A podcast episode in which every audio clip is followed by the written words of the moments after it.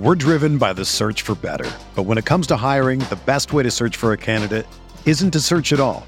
Don't search match with Indeed. Indeed is your matching and hiring platform with over 350 million global monthly visitors, according to Indeed data, and a matching engine that helps you find quality candidates fast. Ditch the busy work. Use Indeed for scheduling, screening, and messaging so you can connect with candidates faster. Leveraging over 140 million qualifications and preferences every day, Indeed's matching engine is constantly learning from your preferences, so the more you use Indeed, the better it gets.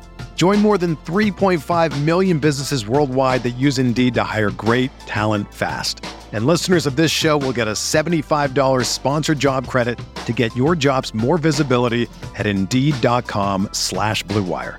Just go to Indeed.com slash BlueWire right now and support our show by saying that you heard about Indeed on this podcast. That's Indeed.com slash BlueWire. Terms and conditions apply. Need to hire? You need Indeed.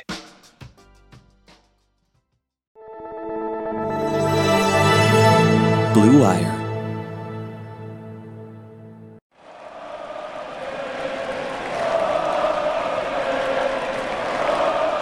What is up, Nets fans? Welcome to the Brooklyn Buzz. I'm Nick Fay. With me as always, Jack Manuel. And Jack, we're talking about a Nets win tonight over the Pacers, 116 109. How are we feeling?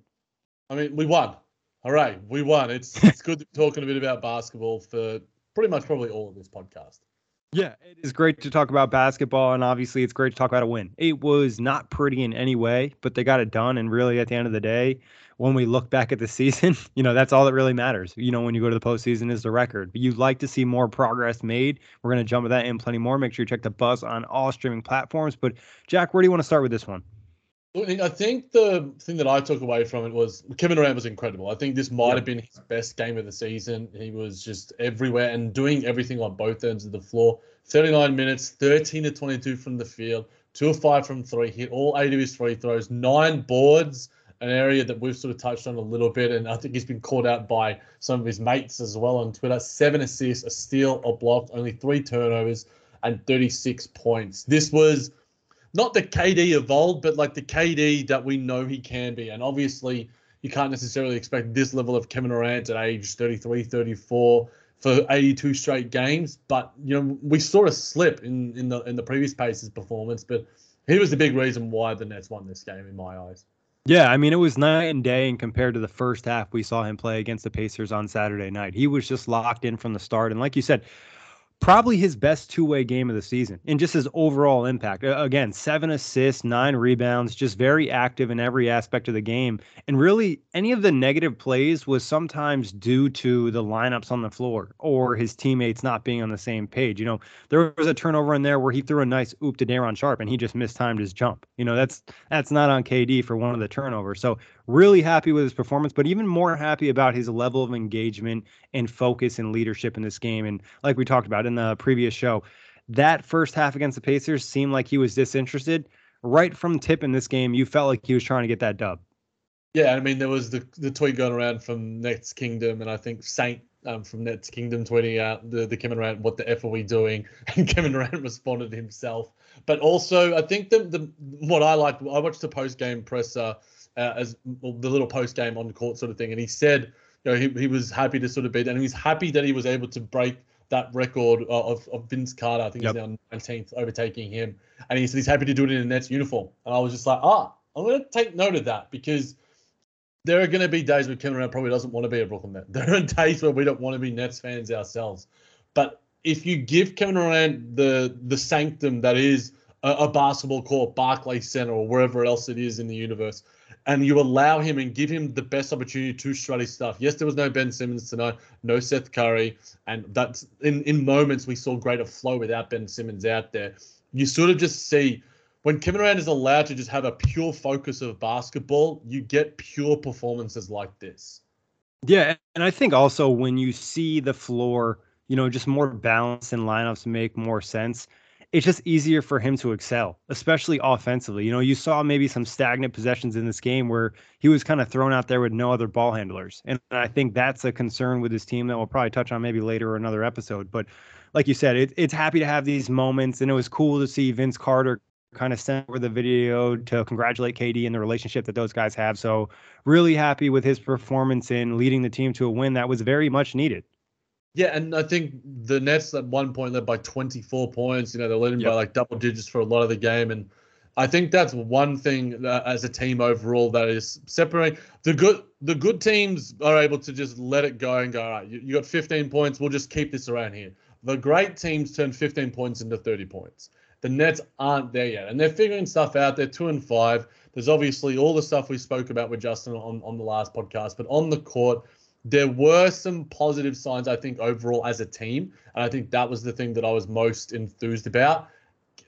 What happens when Ben Simmons returns after a bit of knee soreness, uh, Seth Curry after a bit of uh, the ankle injury management there. But, you know, we saw a really good performance from Joe Harris. Kyrie continued to do uh, what he does on the court. Nic Claxton continues his most improved player campaign, Clax City Bitch, um, in, hmm. in full force. So I think that the team marks and the team benchmarks and sort of the, the ball flow, the three point shooting, sort of and the rebounding. I thought that there was a, a real focus on that. And a couple times and a couple misses here and there. And I think defensively there was some flashes and then it was like, why are you going under on a Buddy Hield three? Sometimes yep. it was just like the Nets aren't a, a, a, great defensive team by any stretch of the imagination. In fact, they're one of the worst. But we also did see, you know, glimpses of what we know. And I think this was one of the better games of the year. They might have even played better games against Memphis and, and Milwaukee in stretches, but ultimately this is the one that matters, like you said, Nick, because it led to a W. Yeah, I think defensively you start to see some of their potential in terms of like steals and blocks. You know, they combined for 20 tonight, 11 steals, 9 blocks. But the area that really hurt them was, you know, the Pacers also had 11 steals and 5 blocks and the Nets committed 19 turnovers. And that's really a huge difference in this game because the Nets shot better by a good margin, and if they're able to just not be as sloppy with the basketball, they probably win this game pretty easily and have a double digit lead throughout. Maybe it's not a 20 point blowout or a 30 point blowout, but that's where you need to see the cleanup. And you could even look at the same thing defensively, like you're mentioning, Jack. Some of the sloppiness, I think the lack of awareness is what kind of drives me nuts. Is like Chris Duarte was super hot in this game, was knocking down a ton of shots, and the Nets just really didn't care. You know, they just kind of allowed him to continue to get hot. And next thing you know, it's a 30 point game. And as you mentioned, you know, Buddy Hield was able to hit a three late in this game where there was a miscommunication between Kyrie and KD. And I, I would probably put that more on Kyrie because in that situation, it was Myles Turner and Buddy Hield. And KD, I believe, was on Buddy, and Kyrie was got switched on to Myles Turner. So uh, obviously, you want to get the big back on the big and the small back on the small. But for some reason, Kyrie Irving was looking to stay on Myles Turner instead of get up on Buddy Hield. And those are the things that just could cost you a basketball game. Yeah, the Nets won this one, but giving up late buckets like that when you're just making a mistake is not good for a team that wants to be great. Yeah, going up against the Bulls tomorrow, who are a much better team than the Indiana Pacers yeah. in terms of their talent on paper and the, the way that they're playing. Then they're exceeding expectations in, in a lot of ways. Then if the Nets make the same mistakes tonight, they're not going to win. And yeah but you know, going up a, a couple of back to backs, you know, this is where you find out the character of this team. And you know, there are plenty of questions about the Nets' character from top to bottom, whether it's the players or the coaches and stuff. But you know, the the ability to just grind it out is is enthusing. But it could they they made a lot of mistakes that sort of were self inflicted. I think Kyrie Irving. Yep know, was emblematic of that, as you alluded to, because you know I was sort of just trying to watch individual sort of matchups here and there, and the way that Kevin Durant was sort of just go, all right, well, I'm leaving James Johnson. That that's that's in the scouting report. I'm going to leave him, and I'm going to help. I think he was much more locked in into the team defense and to the individual assignments here and there. And you know, he had some big blocks as as did Clax and even Joe Harrison. I thought was really solid defensively. It was Kyrie Irving out of the starters that was probably making the most mistakes that led to you know a lot of good things happening for the Pacers. Yeah, and a lot of it too wasn't even actually like physical mistakes. It was more of mental mistakes. You know, yeah. not making the right switch or you know, one thing that Kyrie does and it kind of drives me nuts and obviously we have a big enough sample size for watching him the last couple seasons is he's too willing to switch on the bigs and then where guys are trying to help him and get him out of the paint, he wants to stay in the big. It's like my guy, you are six two you know, probably under 200 pounds, you have no business on a seven footer or a big forward in this league. It's just an easy bucket. And those are the type of things they need to clean up if they want to be a great team. Like, it's great that they won. Progress was made, but there's still just way too many mental mistakes for a team with a lot of veterans. Yeah, they haven't played a ton of years together, but basketball isn't the hardest sport in the world. And, the thing is, Kyrie's done this all of his career. You know, in uh, in, in Boston, he was asking for the assignments on Giannis when he got that switch. it's like, dude, like this is just not going to end well. And yes, Kyrie Irving has some defensive flashes here and there, and he played 43 minutes tonight. And, and I think he's good when he's on actual guards. Yes, so do I. I. I think it's just like it's just pure physics. It's pure like you know height. Like if I'm guarding someone, I'm guarding someone who's going to be, you know, at a point guard or shooting guard position because that's my height in the NBA. But I'm not going to be you know, wanting to take Goga Bitadze or Myles Turner or any of these sort of guys. But you know, I, I thought Kyrie was good. I, th- I think one thing I'm continuing to be enthused about is just his, him and KD's ability to get to the free throw line and really sort of penetrate. And the fact that we had, you know, still didn't shoot the ball amazingly, but 11 of 30 from three, and Kyrie had four of 11 of those. That horse had six free throws, had four steals, six assists.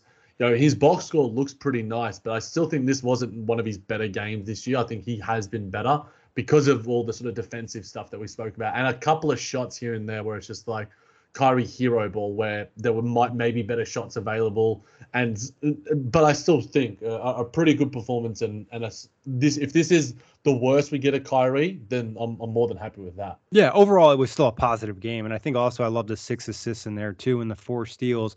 I think the one thing, and this is Kyrie and KD, there's a stretch in that fourth quarter where they settled for three threes back to back to back. And there was no real, you know, shot blocker on the floor. They had Jalen Smith out there, but the Nets had the floor space with five guys out at the perimeter just like get to the rim there, especially like you mentioned, Jack. Did a great job the entire game, kind of taking advantage of the lack of interior defense from the Pacers and getting to the rim or getting to the free throw line. And it was just weird that late in the game they were just settling for those threes. And I get it. Sometimes you have to take those shots, but at a certain point, going back to back to back where it's like a pull up three. It's not even like this is a generated three. You know, you're making that extra pass for the wide open look. That's the type of stuff they also need to clean up. You know, the stars were good, but there's still room for everyone to improve on this team because it was not a perfect game.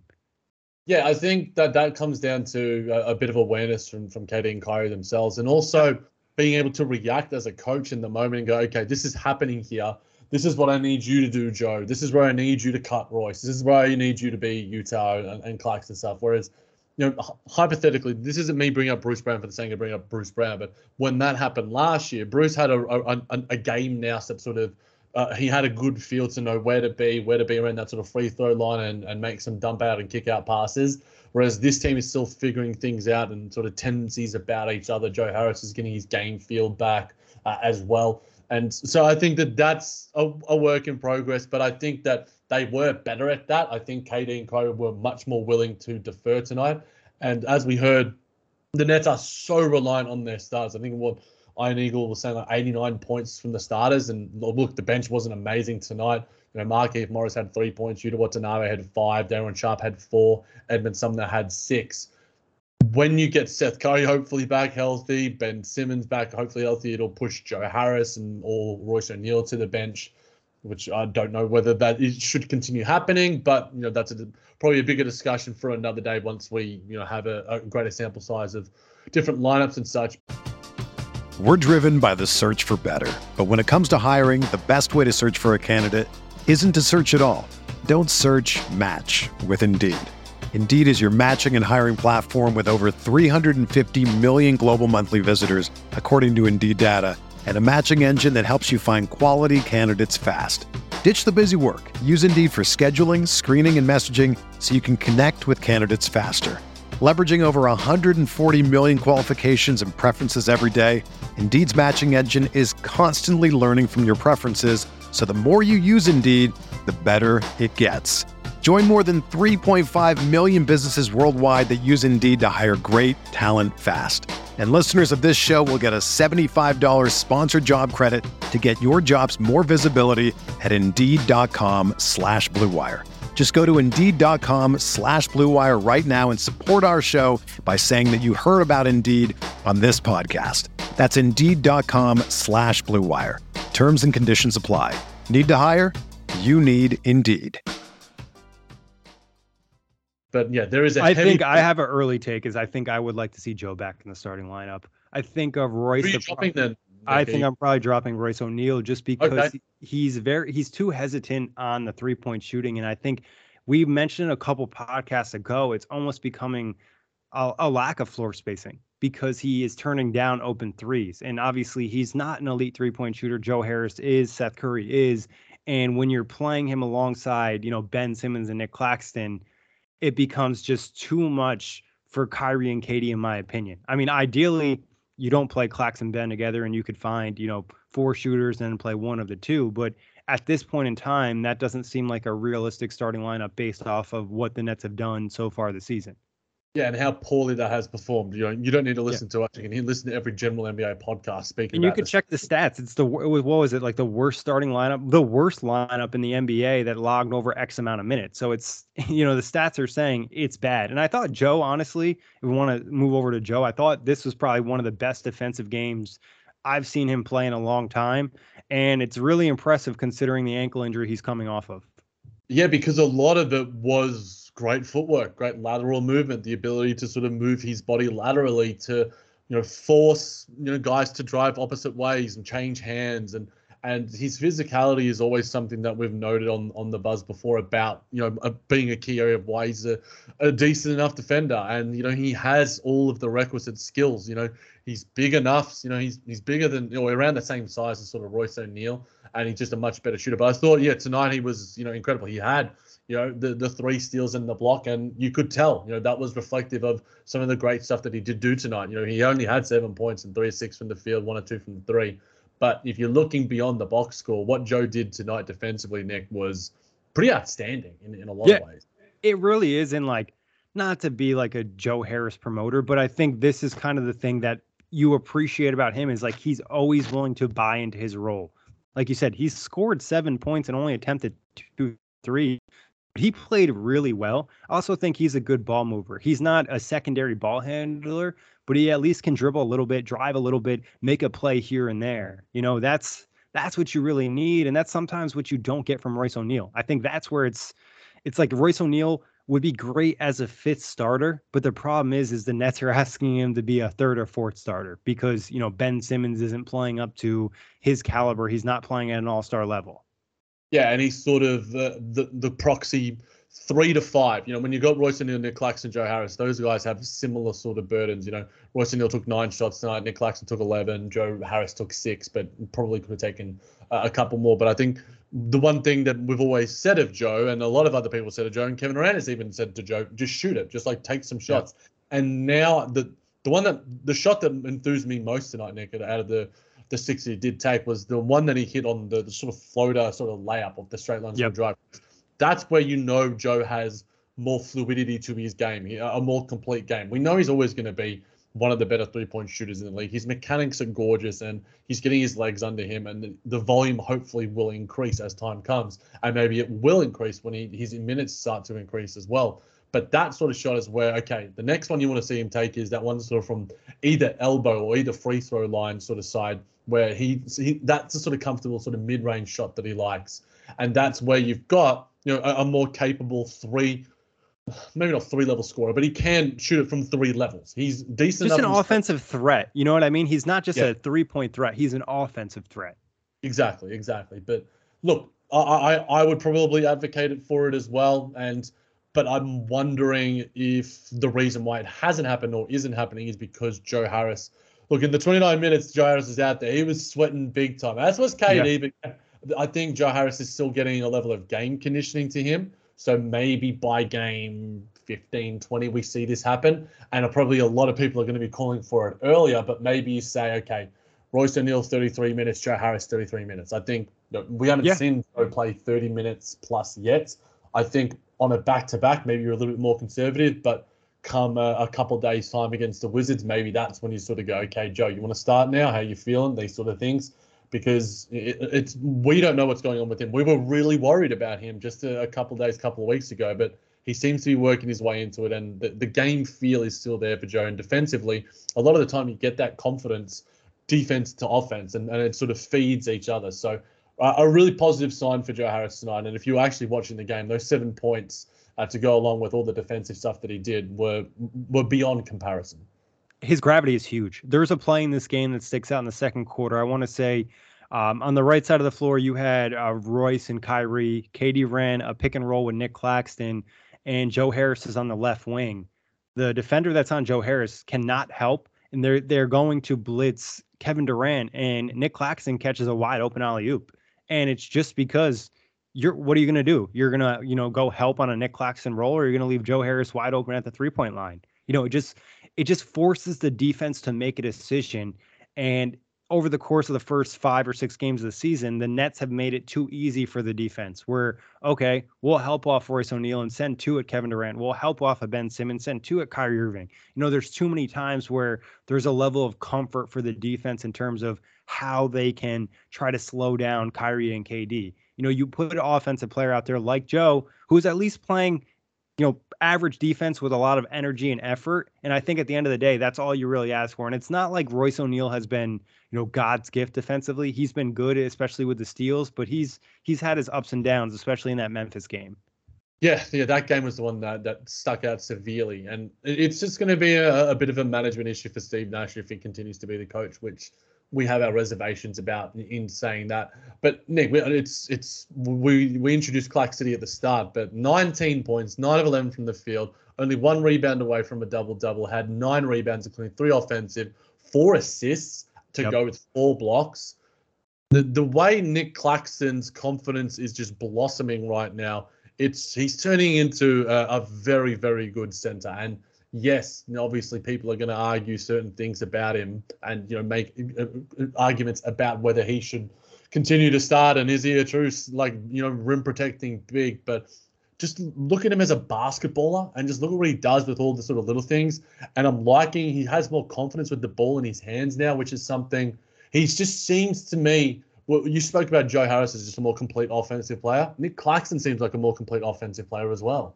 Yeah, he does. I think one thing for Clax, and this has been, you know, somewhat consistent through his early career, but it, at times it has kind of been all over the place. I think his energy and effort level, when he plays with the energy he played tonight, he's just going to have an impact on the game. You know, it's going to be on the boards, it's going to be getting easy layups, it's going to easy dunks, whatever it is. I think Yes Network posted a stat that, you know, Clax is either second in the NBA or might be first in the NBA in dunks after this game, just because of the opportunities out there. And this isn't a shot at Ben, but Clax looks so much more fluid when he shares the floor with a, with a shooter or multiple shooters rather than having that clog paint with him and Ben down there. So really you can just see how he can excel and defensively he brought great energy.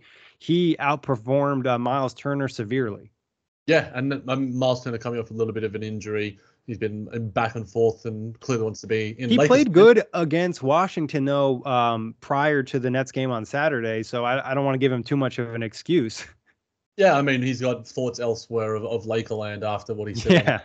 Yeah, too busy podcasting. Yeah, shout out to Cable. Um, we're very busy podcasting as we are on the Brooklyn Buzz. But Nick, any final sort of starters thoughts uh, before we get to, to to the bench? Not really. I mean, and again, not to get back to the whole spacing thing, but you can just see how much more fluid the offense is when you're not playing two non-shooters, and obviously that's not a hot take or anything. That's something we've talked about for the last couple seasons, you know, pretty much since the Warriors have existed in the NBA. Trying to eliminate as many non shooters as possible on the floor is a huge thing to do. And it's going to be a problem probably for the Nets until they figure that out. And I don't think there's a direct answer or a direct solution to, you know, having Nic Claxton and Ben Simmons in the starting lineup. I think it's just going to continue to be some level of an issue unless the Nets are able to really implement an offensive screen that screams off ball movement and Ben Simmons can refine his ability to attack the rim with real aggression. And by I mean real aggression, I mean trying to dunk on anybody in front of him. And right now that seems far, far from happening yeah, I don't think either of those things can happen. I don't think our coaching staff is yeah. good enough. I don't think Ben Simmons is in the the headspace right I don't think do. any coaching staff could implement that system in the season. Like the Warriors are uh, one of the best systems, one of the best you know cohesive units you will ever see in NBA history, and that didn't happen in one summer. You know, it, it happened over the course of time, and also happened because they have two you know godly level shooters who move off ball better than you know, probably 95% of the NBA, maybe 98% of the NBA. But the thing is, we saw tonight, Nick. You know, KD had some some nice back cuts. Kyrie, I think, yeah. is a really willing cutter as well. So it's not that those guys can't do that. I just think that the the coaches need to ha- hold a level of responsibility to themselves and actually do something to affect the game. Because I don't think that. Look, I've had plenty of reservations about our coaching stuff, and they're not, they're not the reason we're two and five, but they are a part of it. Yeah, I would say this: Steph is the highest level of athlete conditioning wise that I think exists in like sports. So I think like expecting that out of Kyrie and KD at times can be difficult, especially because they're not having that guy who can handle more of the ball handling duties. You know, ideally Ben Simmons would be that guy, but he's not at that point and I just it's also I think takes away a little bit of too what Kyrie and KD are so great at. You know, they're great at isolation scores. Like they're two of the best isolation scores in the NBA. So it's just like trying to find a balance with this group is going to be really hard because some guys do things really well, some guys do things really poorly, and they excel when maybe the Nets' five best players aren't on the court, but maybe there's five players that just fit better than the actually, you know, top five most talented guys on the team.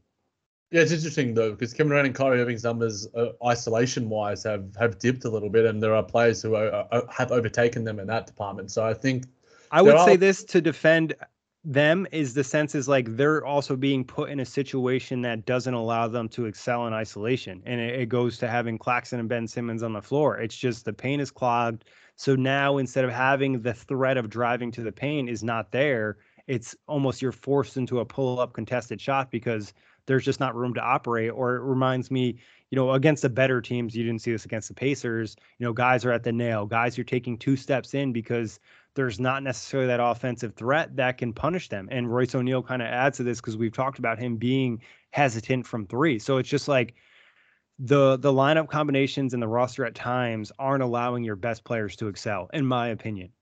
No, and I think Simmons and Claxton are incredible screeners. So I think that's yeah. Uh, that's pretty obvious to sort of see. So like if you're going to utilize them in both actions, I think Claxton's improved as an off-ball screen. I think Simmons just doesn't have a game awareness right now or or a game confidence to sort of go, okay, I want a screen here. I'm I'm, I'm just doing. He seems to just be very mechanical right now. And and look, there's a discussion. A lot of offensive fouls too. I think he's been called for. Seems like one in every single game with an illegal screen. Yeah, he's just it's just not natural for him. But yeah. Uh, the the solutions are somewhat there, but who knows? It's up to Steve Nash and, and the coaching staff to figure it out. That's what they're they are paid to do. Uh, look, I don't seem to have the answers. Your, your answers are, are pretty switched on. Maybe you, you find a way to go, all right, Clax, we want like six incredible minutes from you. We, we can go for all every offensive rebound and stuff, and then we'll get you off the bench. Or Ben Simmons, do the same sort of thing you are the guy that's going to take all these shots like you did against Milwaukee, and some of those shots were bad. And then we'll sub you off and we'll put you with with Kyrie and, and some of the bench. I think so. that Jack, I think that that's like probably the best thing they can do right now. The the plan that you have is make the quick sub at the six minute mark and then just only play that lineup for the first six minutes of the first quarter and the first six minutes of the fourth quarter. I mean of the third quarter. And then from that point on, you try to avoid those two on the floor as much as possible.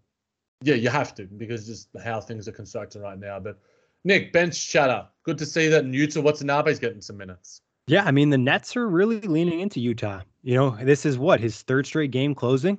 That's yep. a pretty big deal. Um, you know, you just want to see the growth from him. He's getting those fourth quarter minutes. He's developing a chemistry with the stars. I think at times the offense gets a little stagnant because he's not sure what to do or where to screen or how to be involved. But you know, knocked down a three, had a really nice drive in this game. I thought he also had another nice drive, which I don't want to say it was a bad call, but it was definitely a 50-50 charge in which he got called on. Even Steve Nash was kind of, you know, giving him his, you know, normal claps for a, a, good play and a good take. So really happy with Yuta's play. Yeah, he's just willing to do stuff. He's not yep. incredible at anything. In fact, he's probably below average in a lot of things. But because he has a confidence and a willingness to make mistakes occasionally and, and, and occasionally actually execute, you know, take a couple of threes, try and get a couple of balls. He's not really a great rebounder. He's not really a great shooter, but he's going to do you know a, a, few things here and there that are going to be positive for the team. He's going to want to make some screens. He might be in the wrong spots, but he's also a guy that is the the prototypical type wing type that you want to sort of have out there for certain stretches. And he's also a, a pretty good defender as well. So good to see Yuta continue to get some minutes uh, for the Nets. Yeah, I think he's a great a great bench piece. And yeah, he's going to be a, a guy that's kind of the fifth guy in the lineup. You know, he's not yeah. going to be a high level influence, but he's going to make those extra hustle plays and play his role. And I think, you know, those guys carry a lot of value in the NBA. And like you said, Jack, he's probably just average in a lot of categories, but that makes you a pretty good player because you don't necessarily have a huge weakness if you're played in the proper lineups and roles. No, that that's it at the end of the day. Um, who do you want to get into next when it came to the sort of bench guys? We can sort of maybe collectively go through Day'Ron Sharpe, Edmond Sumner, Patty Mills wasn't really out there enough to sort of, and obviously a bit of Markieff Morris, who was doing some stuff off the court with some of his his media stuff, sort of what you called for in terms of Jeff Green uh, in the last episode. Markieff seems to be sort of saying a bit. I had the league pass stream on, and when they sort of went to the bench a couple of times, Markieff was was quite vocal, chatting to the likes of KD, to the likes of Yuta, and these sort of guys. So that was cool to see as well. Yeah, I think Markieff definitely can have that off the court influence. I think his on the court influence to be honest, is a little questionable right now. You know, played 10 minutes, had three turnovers, knocked down a three. I had two rebounds, but just looks a step slow. And his focus at times isn't there. You know, there's just a couple plays here and there where he's making rookie mistakes and he's a, a grizzlied vet. You know, he's a guy that's been in this league for a long time and you you sign him to make those plays, you know, not make those mistakes. So some of that too could be him kind of getting back in game flow and just kind of finding his role with his team. And as I've mentioned earlier in the season, I think his conditioning could improve as well because he looks pretty slow. No, and I think it's going to come with time. He's working his way back from a few injuries here and there, and a lot of guys use the the regular season to do that. So it's going to be you know, 10 minutes, 15 minutes here and there, hopefully build it up to, to 20 or so, keep hitting those three balls and, and having an impact. But yeah, he shouldn't have three turnovers in 10 minutes either. But he also hit a three ball and, and had a dime and, and had a couple boards. So I think it, it's it's it's disappointing that with the Nets have so many guys that are sort of working their way into fitness or being in and out because of injury stuff. But it's just the nature of the beast. You know, it's a it's a marathon. So have a semblance of patience and, and hopefully can continue to have an impact on and off the court. Yeah, I agree. I think uh, Edmond Sumner overall, I thought was positive in this game. He provides a level of aggressiveness in driving the lane. You know, that three point shot is just not there. Maybe it'll kind of return at some point in the season. I also thought they brought him in the fourth quarter, did a pretty good job on kind of staying in front of Buddy Hield. So Sumner, I think, is just like a good bench player to have. That's probably a fringe rotation player as of right now, but you can see him in spurts in certain lineups in certain areas where he can excel. Like transition, he is awesome but there's other areas where he can definitely look to improve. No, he's he's obviously got a ways to go. And uh, Day'Ron Sharpe, I I mean, I've never truly been high on Day'Ron Sharpe. I think you have to really look to you know fill in another a center on this this team. You know, he there was some positive plays, but there's just too many plays where he's just not aware of what's going on. You know, he's he's the center of the defense, and I think we've talked about this in the past. It's a tough position to play, especially when you're young. You know, there's a different type of responsibility being only big on the floor, and at times, you know, Sharpe just isn't isn't up to the standard I think for an NBA rotation player as of right now. And I think there's clearly limitations in his game. You know, he's not this guy that jumps out of the gym. He's limited somewhat offensively, and his lateral quickness can be questionable at times. So like until he's developed it's going to be hard for him to be a great NBA player. And I think right now the Nets need somebody who's more consistent and maybe even less talented, but has that bar of play, that floor of play that you know what you're getting. Yeah, there's a semblance of reliability and production that the Nets need more from their bench, and they just don't have it right now. Maybe throwing Cam Thomas, Kessler Edwards, you know, a, a, bone every now and then wouldn't hurt, but I don't. I would see... throw Cam a bone for sure. I think uh, one thing that sticks out in this game, especially in the the Kyrie and KD like solo lineups out there, they need another ball handler. And Cam is really one of the only other capable guys on this team. You know, Seth Curry can do it a little bit, but Cam can truly create and drive and set some things up. And we we've seen flashes for him. So I, am not a fan of him not getting any minutes or any burn to start the season. I think there have been opportunities, and I think a two game set against the Pacers is a great chance for you to throw Cam Thomas out there and let's let's see what he can do for a little bit. You know, he plays terrible for four minutes, bench him. It's not like this team is locking anybody down defensively, and he can't be worse than Patty Mills, who who got cooked by T.J. McConnell in less than one minute of play. Yeah, exactly. But Nick, any other thoughts before I guess it's worth discussing the the notion uh, that we had a, a couple of courtside um, visitors with the uh, wearing the fight anti-Semitism uh, t-shirts and uh, I think of the Jewish community and you know fair play to them, know, freedom of speech as it is with, with Kyrie Irving. But you know it'd be remiss of us not to at least discuss or at least put that out there because you know our duty is to cover the game as, as best as we can, and that was a part of the game. We saw it on the Yes Network. Um, those guys were there, and all power to them, and all power to Kyrie, I guess. Yeah, and I think to be fair to Kyrie, it's also important to note he did delete the tweet that he had posted previously. Uh, Thank you, Nick Friedell, who's clearly been stalking Kyrie like an ex-lover. Yeah, I mean he's getting his clicks, um, but you know I think um, it's a, a, not a great situation. The Nets seem to be handling it internally. Steve Nash, as mentioned, and that they're kind of look to you know grow from it and do better moving forward. We're not going to really spend that much more time on it. If you want to hear our thoughts, you can check out the last podcast. We dove pretty deep with uh, Justin Thomas of Nets Republic. Yeah, I thought that Justin did a great job, and I think having that third person, it was a, good opportunity to have a full breadth of discussion and, and hear those differing thoughts to and you know everyone's entitled to their own. And we, uh, the easiest thing as Brooklyn Nets, you know, podcast host is that we denounce hate speech and, and discrimination of all forms. It's, uh, I think I said that on the last pod, and I'll continue to say that. So yeah, one hundred percent. As simple as that. But it was thankfully this podcast allowed us to spend ninety eight percent of it talking about hoops, and we'll be doing that uh, tomorrow against the Bulls as well. Yes, sir. Jack, any other final thoughts on this game before we get out of here? Nick, do you think Ben Simmons comes back? Obviously, this podcast isn't going to be necessarily evergreen, and by the time people may listen to it, we may have that information. Do you think Ben Simmons will be back against the Bulls?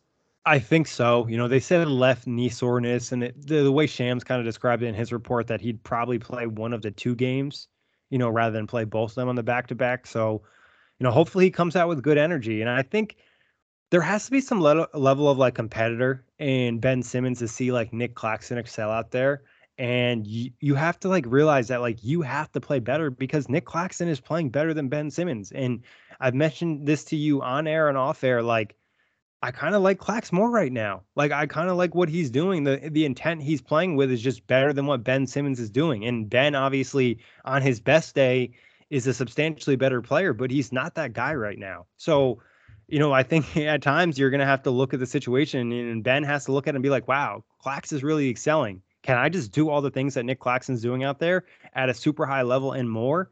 Yeah, you can. We just need to see you do it on the court. So that that has to be something in the back of his head if he wants to get back to being the player we know he can be.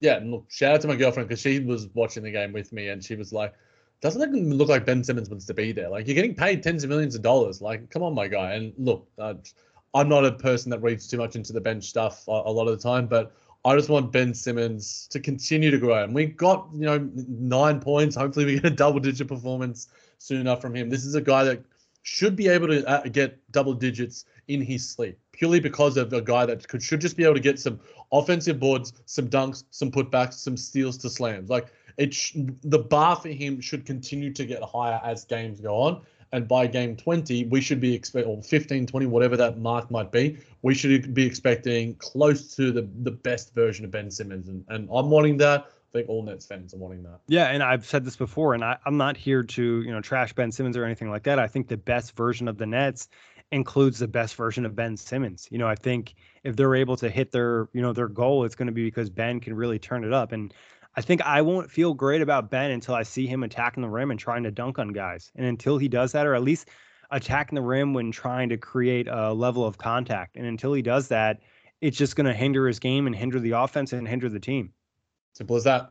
And just a quick note, I think we'll see Seth Curry tomorrow too. I think it's kind of just a back-to-back thing, and he kind of mentioned it's going to be a slow grind, kind of getting back into the mix. So I wouldn't expect him to play very well moving forward until he kind of gets his feet under him. Yep, it's sort of like he's using this as a pre-season of sorts, the start of the year. One hundred percent. All right, Jack, as always, a pleasure. And big thanks, everybody, for listening. Check the buzz on all streaming platforms. Everyone is talking about magnesium. It's all you hear about. But why? What do we know about magnesium?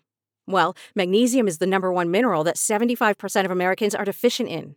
If you are a woman over 35, magnesium will help you rediscover balance, energy, and vitality. Magnesium supports more than 300 enzymatic reactions in your body, including those involved in hormonal balance. From functional medicine doctors to mental well being and female hormone experts, we all know that magnesium is the one mineral to improve all aspects of well being and health. But which one?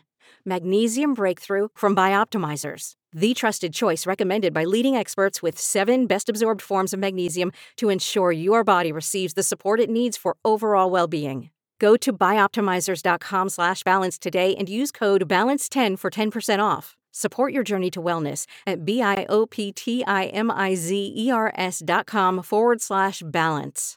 Magnesium Breakthrough from Bioptimizers, your foundation to optimal health and vitality.